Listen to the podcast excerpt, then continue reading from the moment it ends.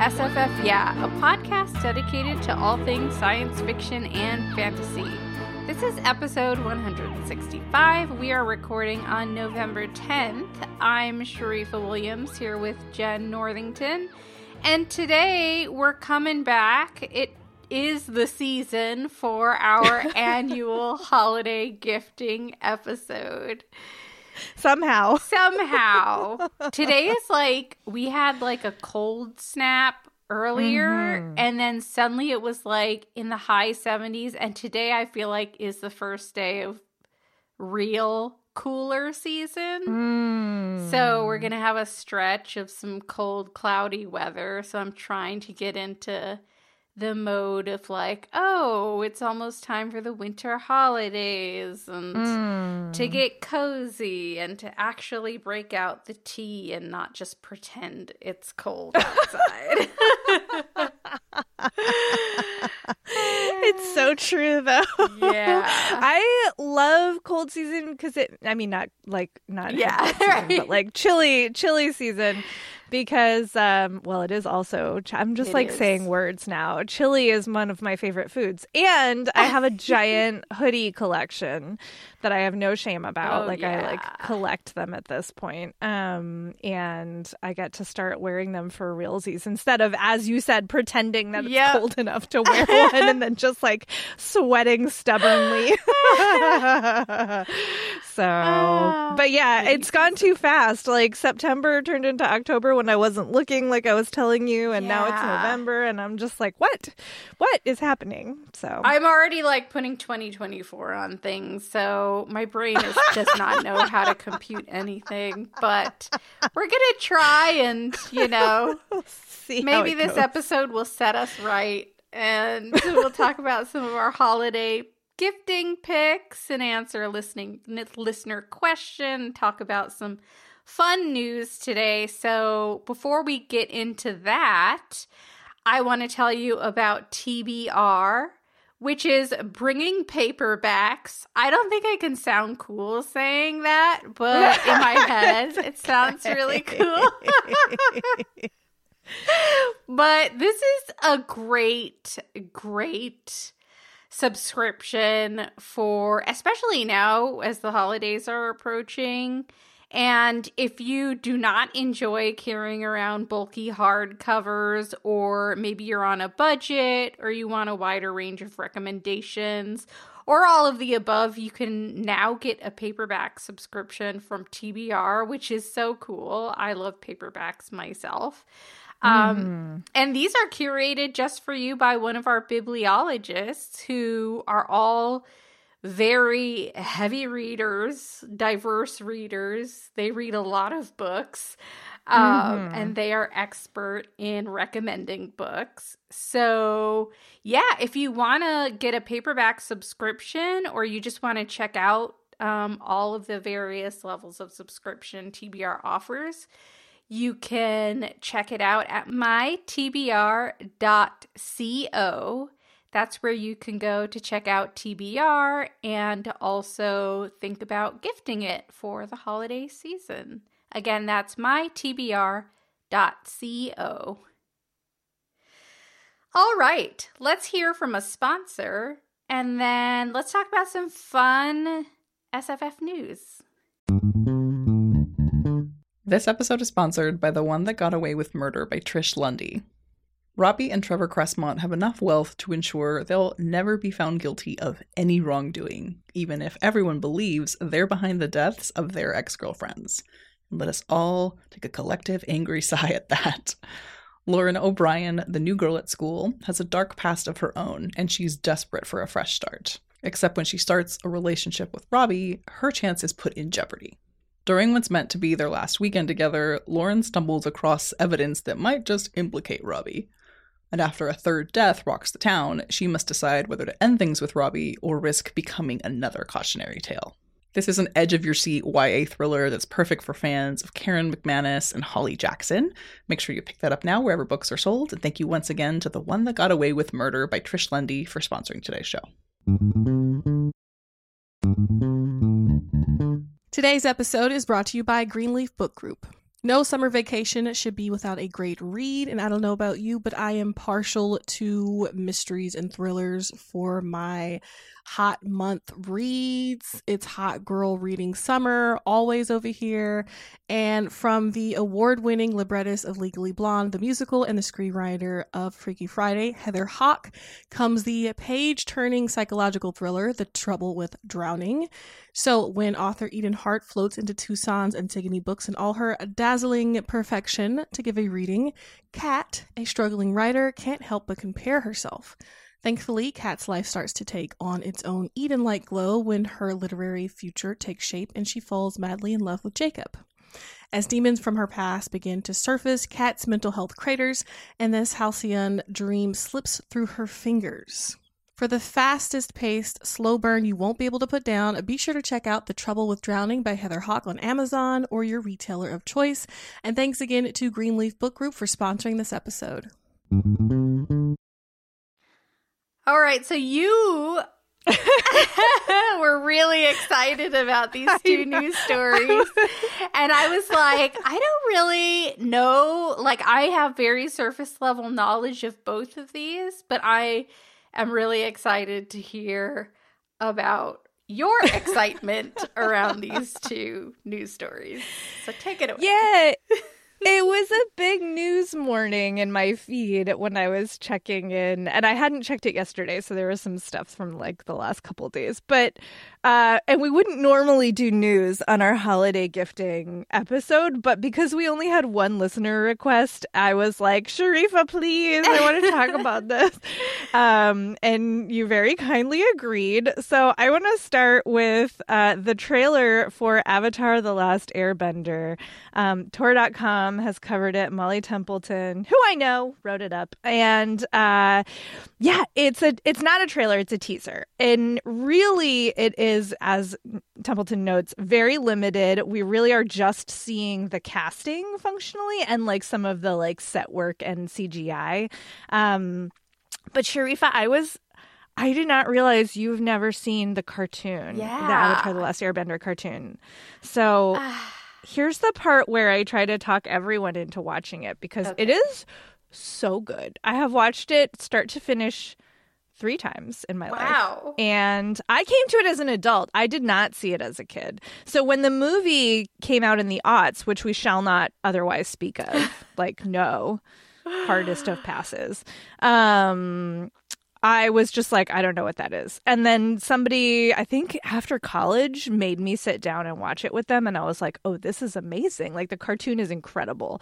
And now I own it on DVD because it's very unpredictable streaming. Like sometimes Disney has it and sometimes Netflix has it and sometimes Hulu has it. And you're like, where is this? Um, but it's so good. Oh my gosh, it's so good. Like if you like found family, if you like magical systems, and if you like your like especially focused around teenagers who are like or you know tweens who are coming of age and like trying to figure out like falling in love and like what to do with power and you know the world is kind of crumbling around them and how do they deal with that and how do they deal with responsibilities mm-hmm. and you know when the adults in their lives are like absent for whatever reason. It's so perfect and sweet and lovely. Ugh. and i just have like the gooeyest of cinnamon roll feelings for avatar the last airbender the cartoon yes. specifically. Um korra i still haven't finished. That's the sequel which is much more ya like if you were gonna shelve it it in, you know, a bookstore, like Avatar Last Airbender is middle grade, and then Korra is YA. And it's a little on the angsty side, which I was not ready for. I should have known it going in, but I just like wasn't ready for it. But Korra is great too. Um, and so so all right. So they're making a live action movie and obviously the last time they did this we were all like no thank you. Like this is yeah. not what i wanted. Um so i went into watching this trailer with a little bit of like oh are they gonna get it right this time? Um but we've come a long way since you know the the first time they did this and it looks pretty good. Um did you watch it sharifah? I did. It I definitely got like the tingles from it, even mm. not knowing, you know, like I know generally what it's about, yeah. but like I I don't have that level of fandom that is actually founded on having watched the thing. But Uh-huh. like the visuals were really cool. So Yeah. that that got me. Yes. Okay. Well, yeah, I'm here to tell you that what you should do this winter is watch all of the cartoon Okay. and get excited about the movie. Hopefully, get like tentatively excited about the movie.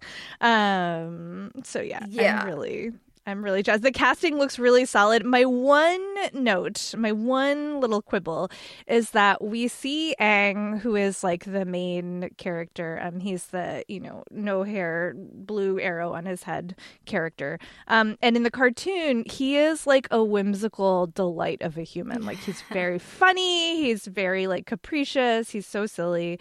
Love, love, love. And we get a very serious Aang in this trailer. And it's not that there aren't serious Aang moments in the show, but we didn't see any of the lightness and Aang in this tra- in this teaser. So that's my one like, ooh, are we gonna get silly Aang or is he gonna be serious Aang the whole time? That's my question. But otherwise, like, I am extremely excited about this.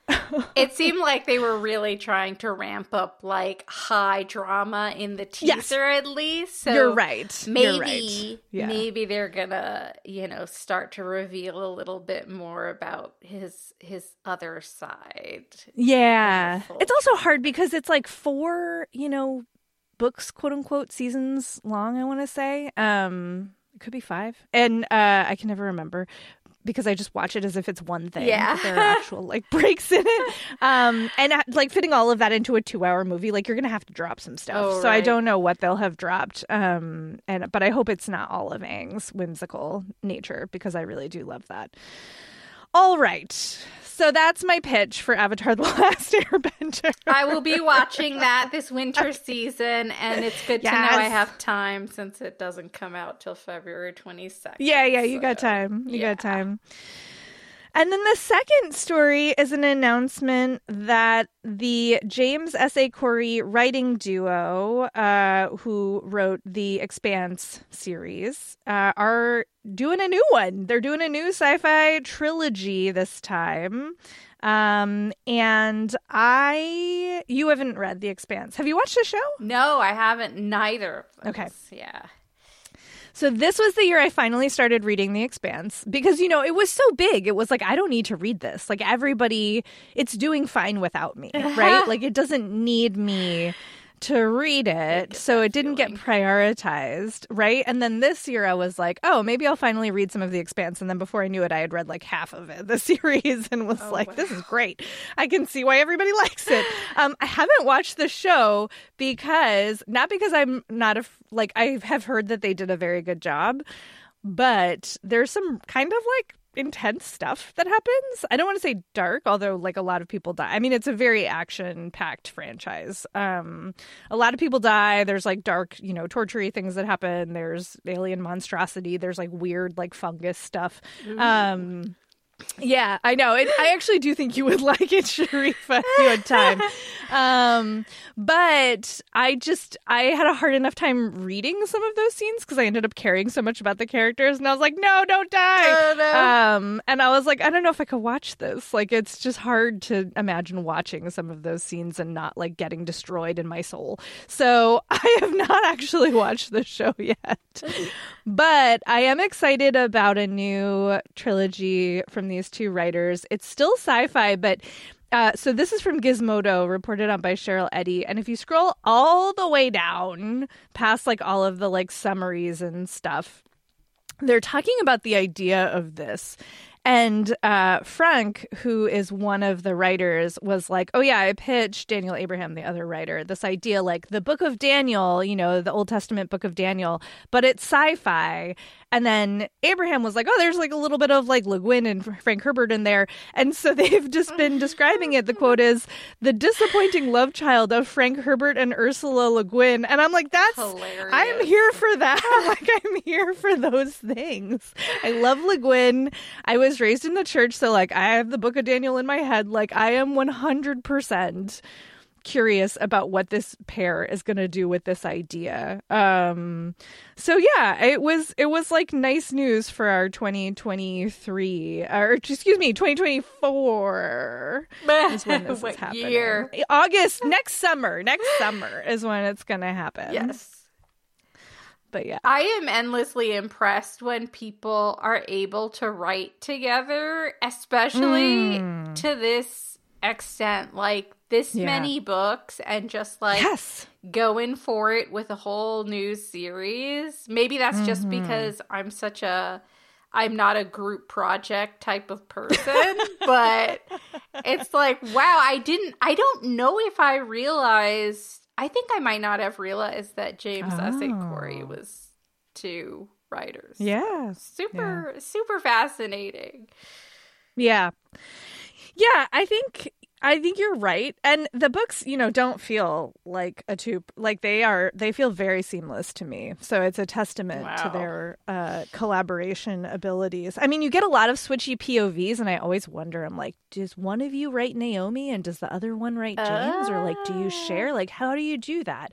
Um and there's a ton of POVs. Like you get a new POV or two with every book in addition to the ones that are through lines. But um Yeah, that would be fascinating. yeah. I don't know how they do it. I'm sure they've talked about it somewhere. I'm sure I could Google that. I haven't because I I just I just am enjoying the magic. Like, Yeah. I don't need to know. I don't need You don't to know. to take it apart.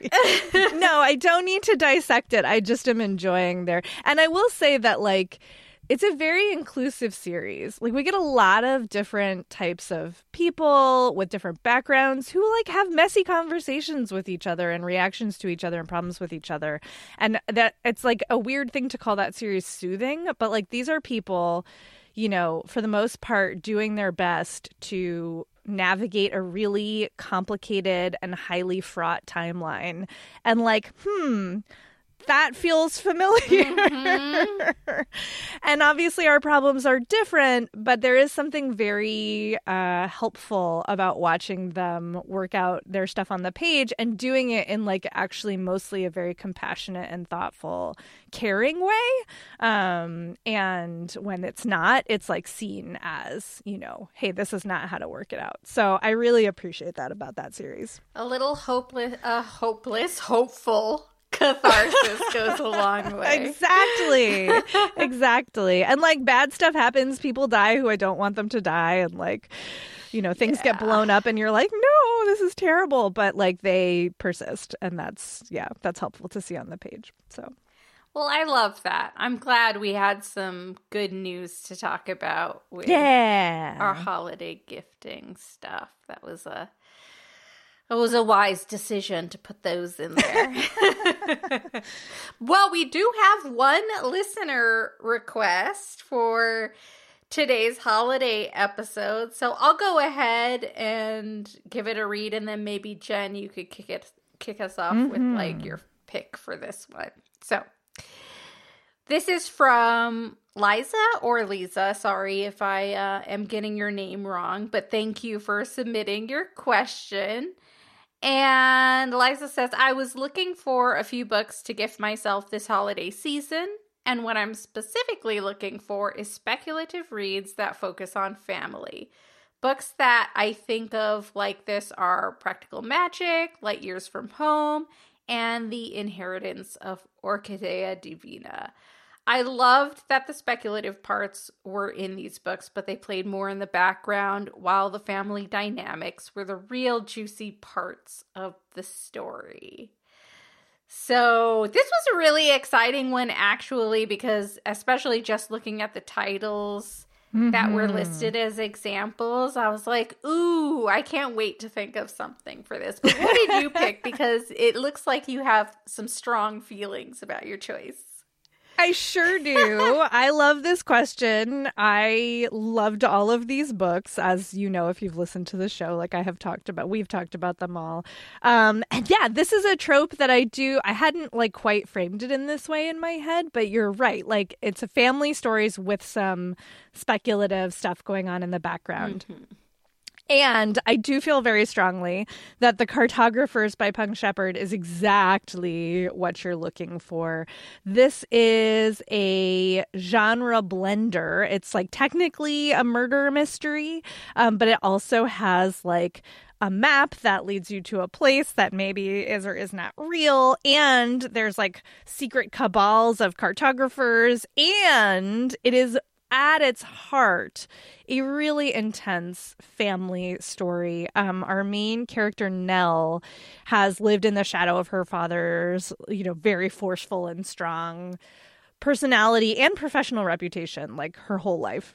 And um, and her mother, uh, you know, died when she was very young in like kind of mysterious circumstances. They don't talk about it. And so, you know, it's a big deal for her when he has been like he dies in his office at the NYPL. Um, and it looks like maybe it was foul play. Like it it wasn't just a natural death.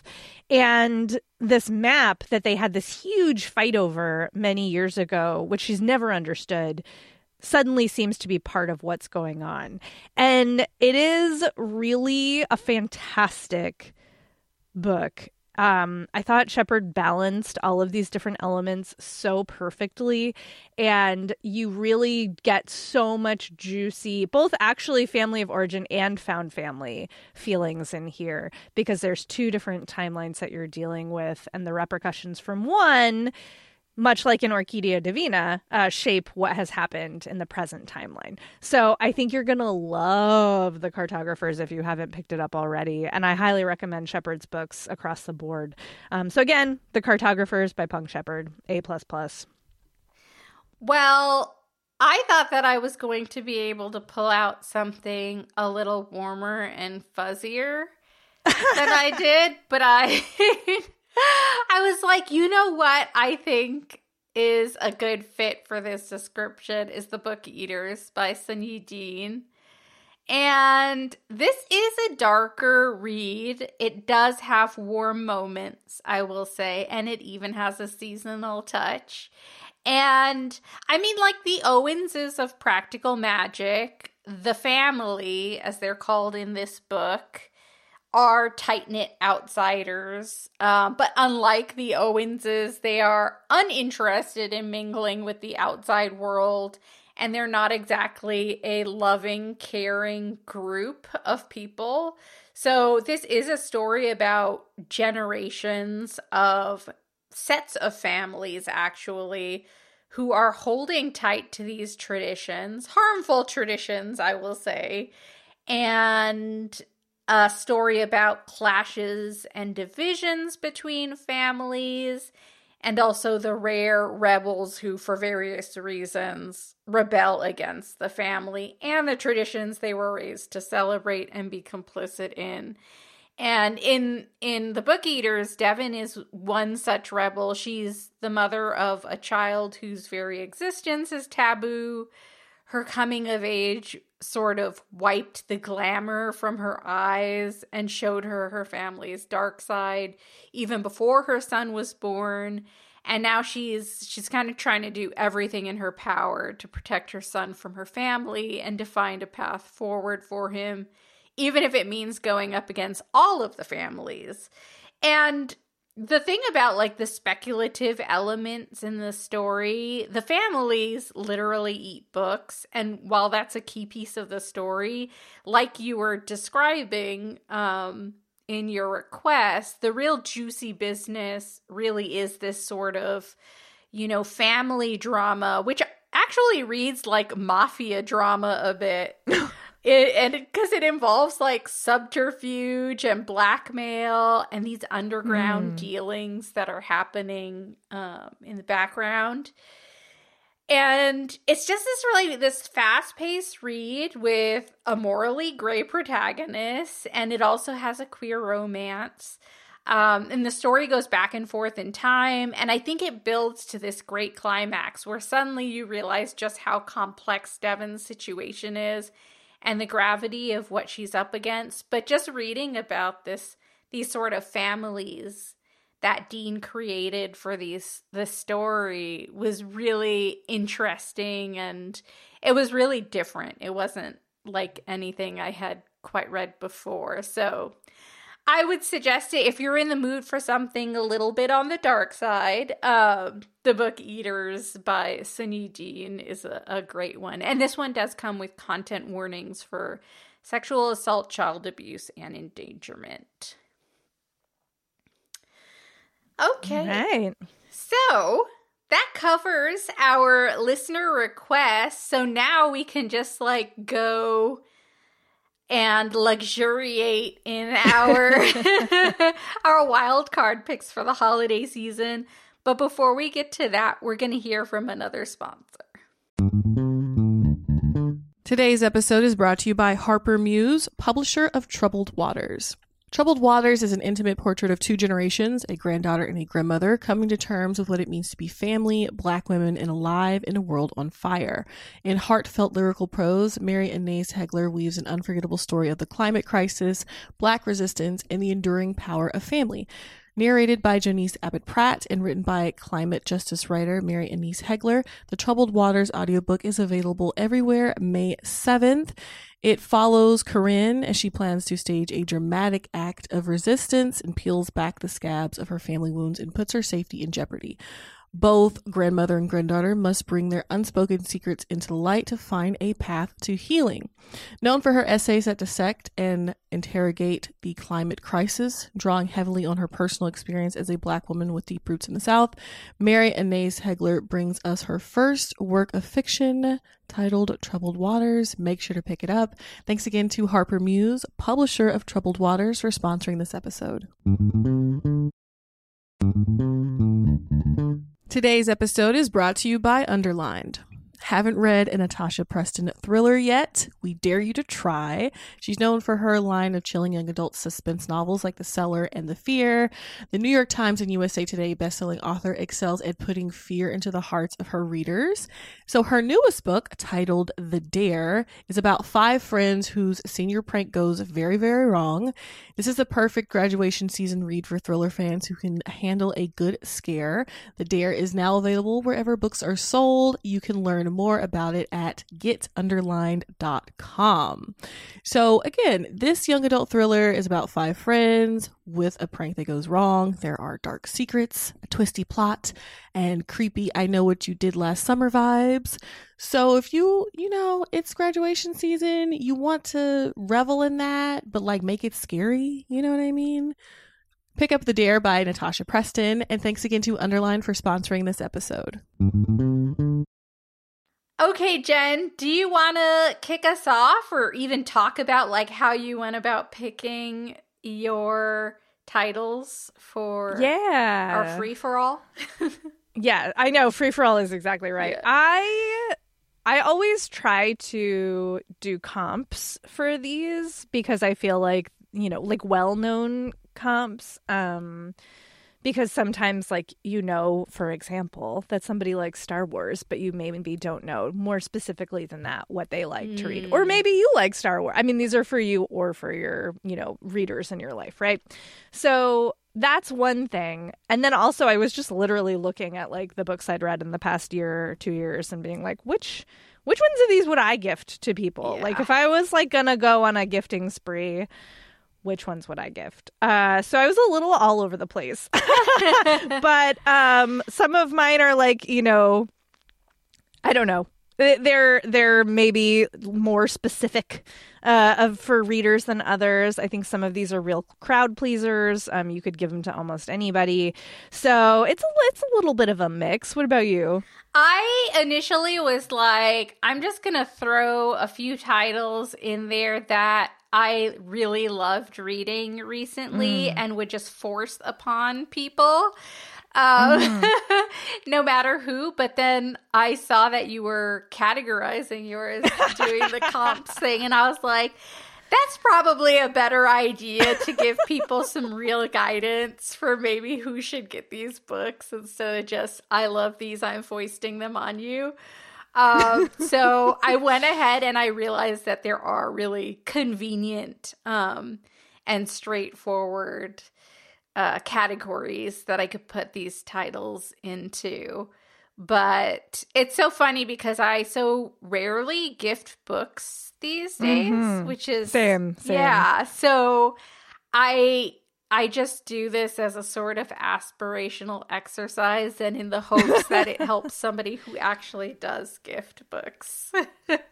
Yeah, I don't I don't either. It's too dangerous for Yeah. me. And people know not to give me books also. So it's, you know, it's uh when you get too deep in the industry, like that's just not what you do. Yeah. After a while. Except for children's. All of the children's in my life get books. That I love that uh books. Yes, that's a for real, for real.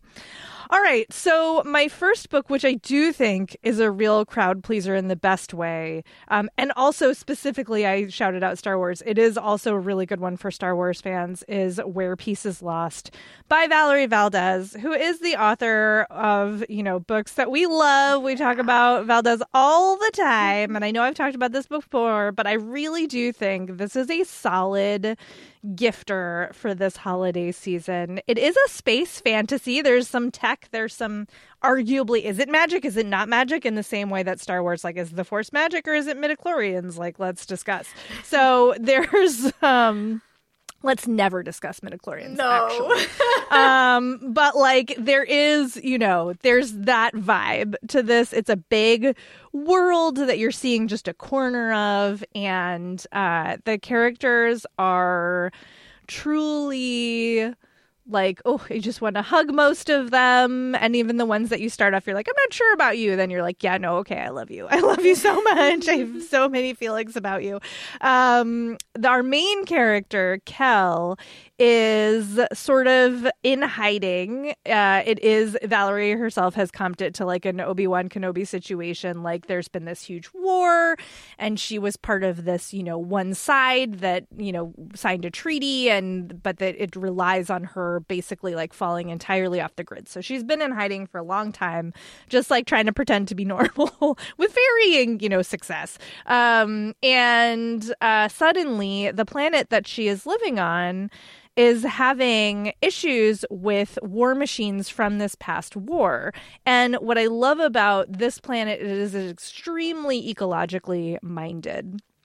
And this war machine that has suddenly like appeared and is on the loose is threatening the habitat of this like giant megafauna species, which is super cool. Um, so she finds herself drawn into the, you know, situation in an attempt to help save this world that she's, you know, become attached to and she wants to see good things and also she knows things about what's going on that nobody else knows because of her history. Um, and so she becomes part of this group. It is very like, oh, again, so like love, love, love this group of, of characters um, on a quest to save the megafauna and the planet and, you know, get involved a little bit in politics and figure out who they are to each other in the meantime. Um, and I just really loved it. She's kind of like a little grizzly, which I enjoy, like somebody who's like, you know, been through some stuff and is not like exactly a warm and fuzzy character, but whose heart is 100% in the right place. It's very satisfying. Uh, so, again, that's Where Peace is Lost by Valerie Valdes. Amazing. Love Valdes. Yeah, it's good stuff. I know, right? My first pick is for the hopeful philosophers. Let's call them cerebral cinnamon rolls. And That's amazing, Sharifah. That's so good. I came up with that on the fly. I'm very proud of myself. You should be. And I will admit that, like all of my Pixar books I talked about previously, and it's because I love them so much, including the Monk and Robot books by Becky Chambers, which I just think these are great books for people who really enjoy like ruminating on purpose, friendship, and what a less toxic in all the ways, more community and nature oriented world could look like. And especially for people who maybe need some comfort in these dark times and some, mm. you know, faith in humanity in our future, I suppose. And it's a, a big ask, but this is this is a comforting read. And right now there are two books out: a Psalm for the Wild Built and a Prayer for the Crown Shy. We have talked about both on the show.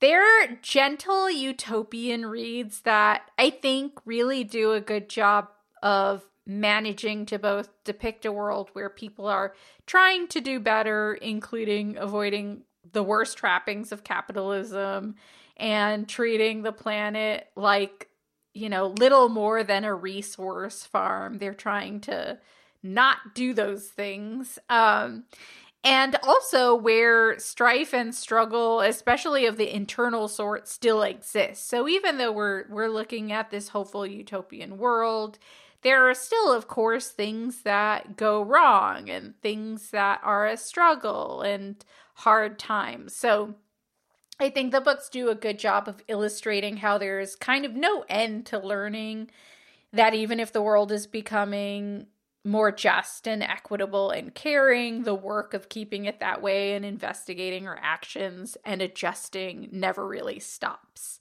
Which I think I, I do believe in um and it really resonates with me. So i there's that and there's just that i love exploring the world chambers created and following the journey of our protagonists, uh, T Monk sibling Dex and Ro- Robot Mosscap, whose relationship I think is a great study in friendship and advocacy, and just watching them work out the kinks in their their friendship and how they relate to one another, and you know how they they talk about each other and support each other amongst other people. So this is a fantastic duology for now that I think would be a great package gift. And again, that's The Monk and Robot books by Becky Chambers.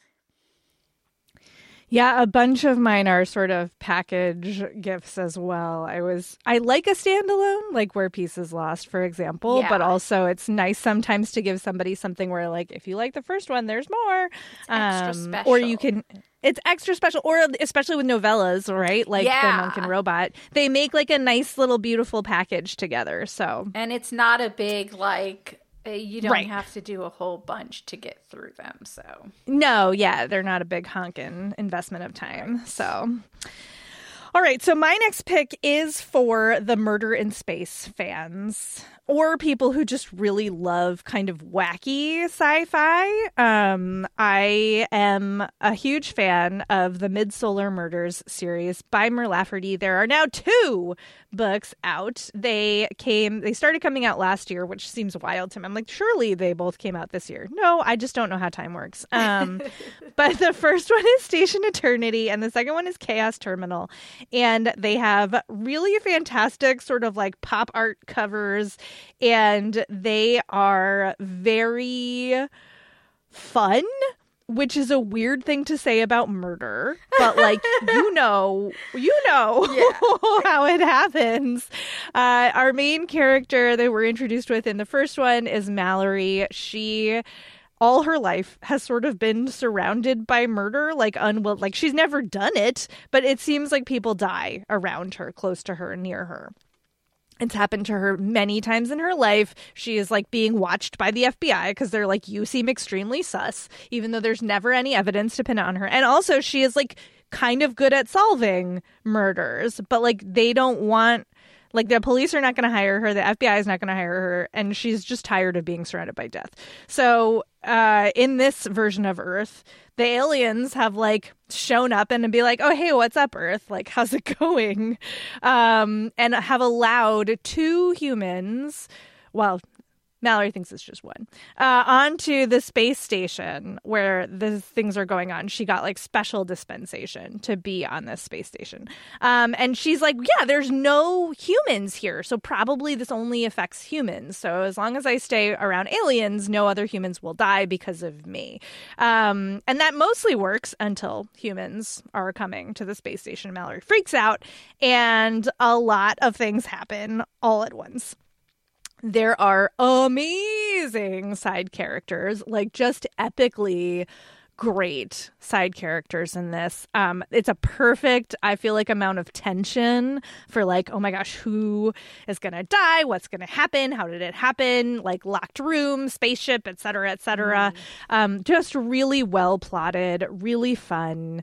So if you like a genre mashup, if you like sort of those like oddball, uh, cozy um, mysteries, and you can handle some space or vice versa, it's just they. I really do think they are crowd pleasers. And I think these are great, especially for people who are you're like trying to coax into the sci-fi, you know, world because you don't have to like it's not like a lot of techno babble, it's not a lot of science. It's just a great plot with great characters. So, highly recommend uh, the Midsolar Murders series, which is obviously a nod to the Midsomer Murders, uh, which if you've watched that on TV, I haven't, but you know, I know it exists. Um, and these are by Mur Lafferty. I think you sold fun murder very well. Right? It's weird, but it's true. I totally get it. Well, I I also have some coziness coming up. Um, this is definitely a good one for your cozy romance readers. Like if you know any readers who love romance, if you know readers who are just looking for something to cozy up to, for the holiday season, The Very Secret Society of Irregular Witches by Sangu Mandanna is, I think, a perfect pick. Mm-hmm. Um, yeah, this is another one with a seasonally appropriate moment. There's a, a, little bit of a holiday vibe going on in the later part of the book, but this is a story that explores some serious issues like racism, but it is also a warm hug of a book filled with magic and there's some romantic tension and there's also the joys of found family which I know a lot of us love. Mm. So it's set in an England where witches have to keep a low profile to the point where they're not allowed each other's companionship outside of these rare secret meetings and Mika Moon, who is a real witch masquerading as a social media witch, which I found hilarious. Yes. like, oh yeah, you could be on Instagram and do the witchy business, and totally nobody's gonna think you're like an actual witch. That is so funny to me. Um, so Mika knows that she's supposed to keep away from other witches when she's not at these meetings when she accepts this position to teach a threesome of young witches at a place called Nowhere House. And Nowhere House is this particularly magical place on the coast, and Mika falls in love with the eccentric staff she's joining, even as she realizes that not everyone is happy about her entrance into their lives, including the handsome, brooding librarian that big hearted Mika works so hard to try to win over. Um, and of course, she discovers that the problems Nowhere House expects her to help them with are a lot steeper than she could have imagined.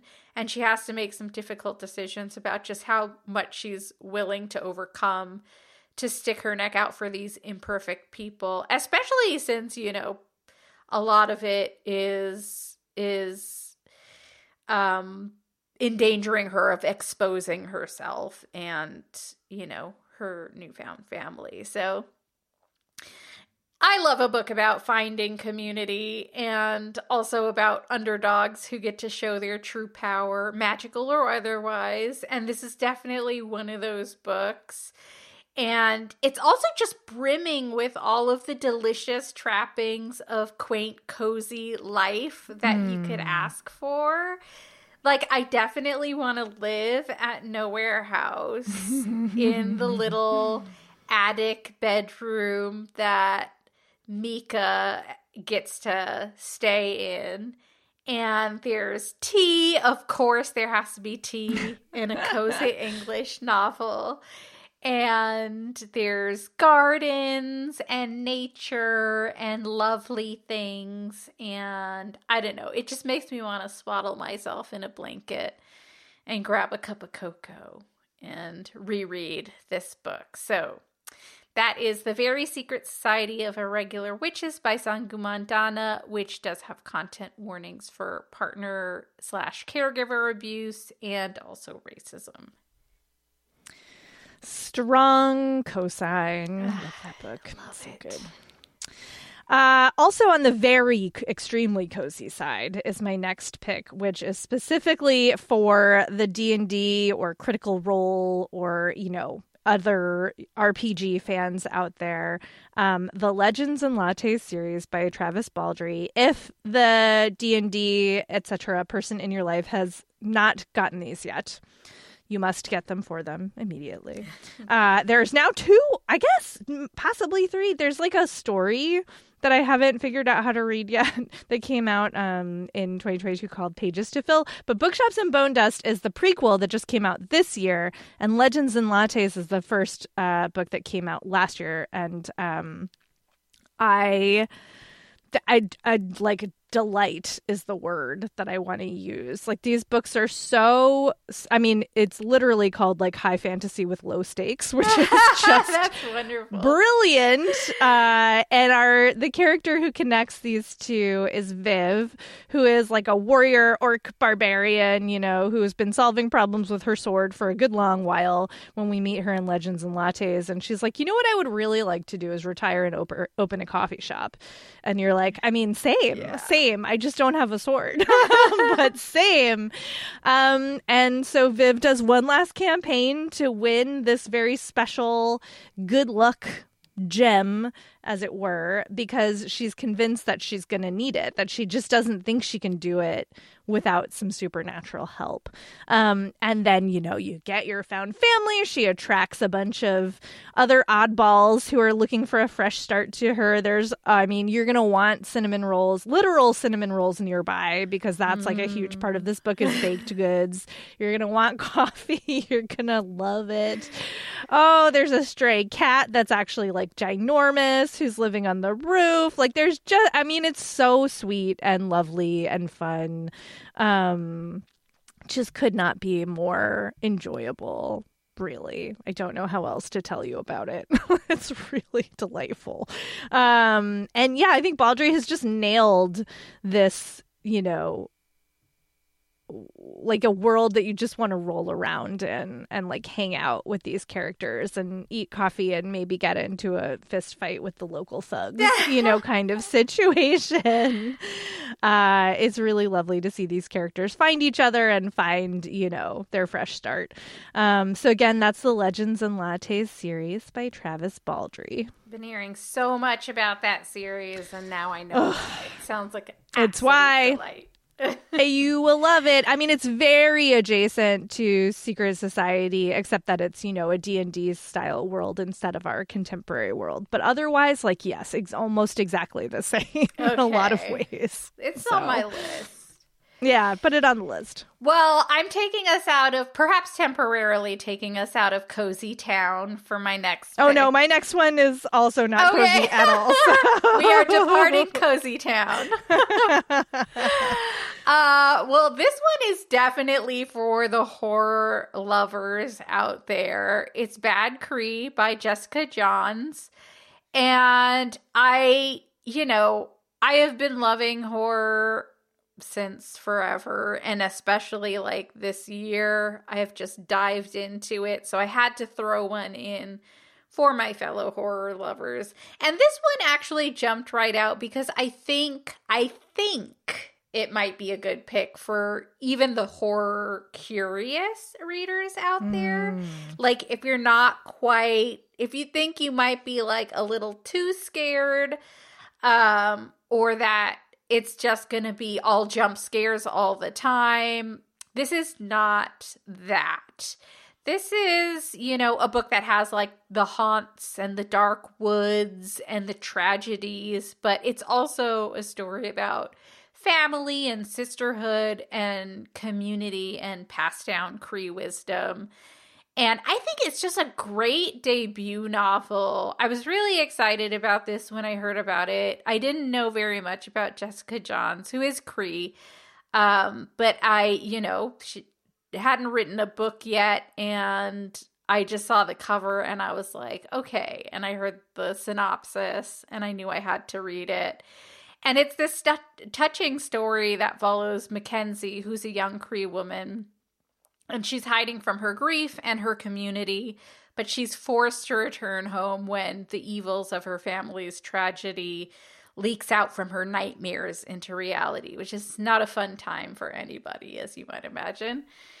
uh, but this is like a, a story that is really about processing grief and how it sometimes takes a village to pull you out of the depths of your grief.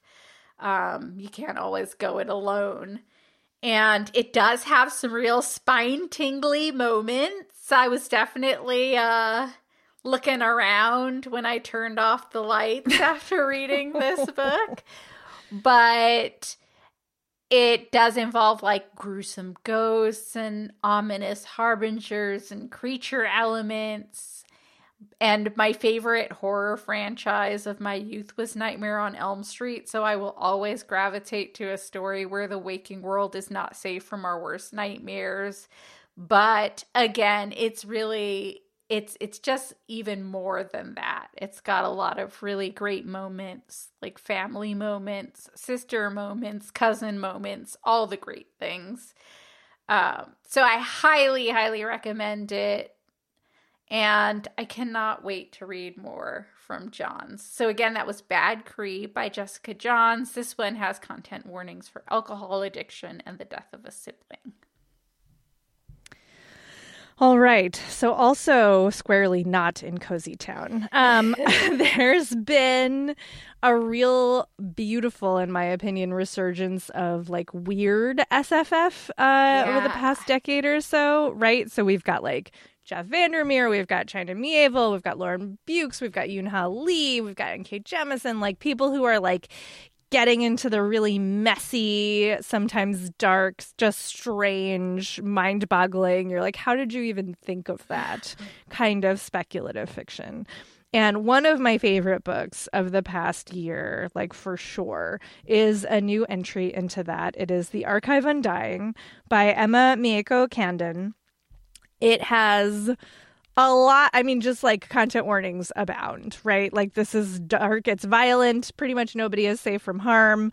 Um there's you know tendrils of things that you would not want in your body happening. So you know keep all of that in mind. But again, if those are the authors that you gravitate towards or that you know somebody else who gravitates towards, this is like a must read. It's got a blurb from Tamsin Muir also on it, just side note. Cool. Um, so, you know, author of Gideon the Ninth has given it a stamp of approval as well. And uh, we all know how we feel about those books. So it takes place in a world that has been you know, was at one point ruled over by AI, and then those AI became corrupted and sort of took out a bunch of parts of this world, and there are weird remnants floating around. It's a very divided and complicated world. Um, and our main character, Sunai, is sort of a casualty of that collapse. It's been uh, 17 years since, you know, the big sort of fall um, and of this one AI in particular. And Sunai has just been on the run ever since, like sleeping with the wrong people, drinking too much, taking weird jobs, like on the run from both his own self and the world around him. Uh, and, you know, then his past catches up with him and he's got to make some choices and becomes invested in people that he can't just up and run and leave anymore uh, as much as he would like to and he really really wants to. So it is a it is i mean these characters are so gloriously messy. Um, they're so relatable. They are making just the worst choices sometimes, but you totally get where they're coming from and you are just on the edge of your seat trying to figure out like what is going to happen next. And I love how Candon like has built this world that like there's, you know, just enough explanation to get you through, but there's not a whole lot of like if you like need everything explained to you, just you know, you're not gonna like this. like it's like you just got to go with it, but it's so well done. I think it's really extremely well done. It all hangs together really nicely. Um, and I this is technically a series. It's you know they're they've billed this as the first of the Downworld sequence. I think it stands alone really well. I really want a sequel also. Um, so I have like all of the good feelings about this book, as complicated and dark and messy as it is. And I think again, if that's the kind of reader that you are, or that somebody you know is, this is like a slam dunk home run must pick up. Uh, so again, that's the Archive Undying by Emma Mieko Candon. And staying in dark waters, uh, I have one for literary readers and also people who keep up with book awards. And it is Chain Gang All Stars by Nana Kwame Adjei-Brenyah. And we saw we talked about this a little bit, um, Mhm. but I would say this one is really good for people who don't normally read SFF, but maybe you want to get them into it or show them kind of the truly impressive things the genre can do. And for a second there, it seemed like this book was going to end up as a kind of under the radar read because Mm. I didn't hear a lot about it when it first published. And I was kind of looking out for it because I Yeah. think this author is great and I wanted to see this book do well. But I'm really glad to see that it's picked up steam as far as media attention goes and that now it's a finalist for this year's National Book Awards. So Mhm. super exciting. I am so jazzed about that and I think it's well deserved. And yeah, it's a great read. I really loved um Nana Kwame Adjei-Brenyah's short story collection Friday Black, which I've talked about a few times as well. So the idea of settling into a whole novel length story and seeing what he could do was really appealing. And his stories are all really sharp and incisive, particularly about social issues. And in this book, he takes on a huge topic incarceration and the prison system as a capitalist enterprise that's also rife with racism and inhumane treatment. And this is kind of a, a satirical vision of a possible future where this organization, the Criminal Action Penal Entertainment or CAPE um, group, sets up gangs of prisoners as gladiators who are fighting to the death with viewers paying money for the privilege to watch. So, super disturbing, right, on its face. Um, and there are sponsorships and things like that. And it's just like taken as a normal part of life. And we do get multiple perspectives. We get perspectives from mega fans to new fans to the activists who are protesting and working against Cape to the prisoners themselves. And it's sometimes comical in that it really like examines things that are in our current reality and you know plays with them and makes you see how there are problems even in the way we do things today um, and it is also often disturbing to enter the minds of some of these participants who have some sort of touch point with cape and central to the story are Thurwar and Staxxx, who are two lovers and also super popular members of the same link or team. And they're battling for their freedom when Cape's nefarious plans for these games and its players threaten everything they're working toward. So, big story, lots of characters, really well crafted. I think it's amazing how he successfully juggles a bunch of characters and also expertly balances like satire with real you know Mhm. critical um really sad moments as well so highly highly recommend Chain Gang All Stars by Nana Kwame Adjei-Brenyah. And this one has a lot of it's is a gory, violent book. It does have racism and racial slurs and also sexual assault. So do note that. Yeah, I did start it finally, Sharifah. I finally Oh, started yeah. reading it. And it's so good and it's so intense. I had to like put it down to read some cozy stuff at one point because I was like, this is so much. like, it's so good, but it's so much. But I was thinking about like, what would I shelve it next to, right? Thematically. And it feels like, you know, Kurt Vonnegut, George Saunders, Colson Whitehead, Yes. Margaret Atwood. Like, those are the vibes I get from this book. So I think it makes total sense that this is like a breakthrough for Adjei-Brenyah and like, you know, it's getting nominated for the National Book Award like 100% correct, I think. Yeah. I secretly hope it wins. And not so yeah, I. I, you're not, I was just going to say it's not a secret anymore. it's not a secret. it's just a We'll see. we'll see. We'll talk about it on our. I've been tabulating uh, awards and best of lists for our best of show. So you know, it's gonna. We're gonna talk about it some more for sure, one way or the other. Awesome. Awesome. Yeah. Well, that was it. Those were our picks for the holidays. Um, hopefully, you found something in there to gift to somebody or to yourself. No judgment. Uh, and yeah, SFF Yeah is sound edited by Caitlin Brame. Many thanks to her for making us sound great each and every episode. You can find more recommendations at bookriot.com. We are definitely talking about the holidays in all our spaces, including our other podcasts, which you can find at bookriot.com slash listen. Thank you so much for listening. You can email us at sffyeah at bookriot.com. And if you have a moment, please do review us on Apple Podcasts, Spotify, wherever you listen. It helps people find us, and we really appreciate it. In the meantime, you can find us online. Where can they find you, Jenn? Yeah, I'm on my social media break for the Right. winter season, so mostly you can just find me here right now. That's very healthy. Uh, and you can Yeah, I try. You can find me uh, accidentally taking a break from social media on Instagram at Sina Williams. That's S C A I N A B Williams. And we'll talk to you next time.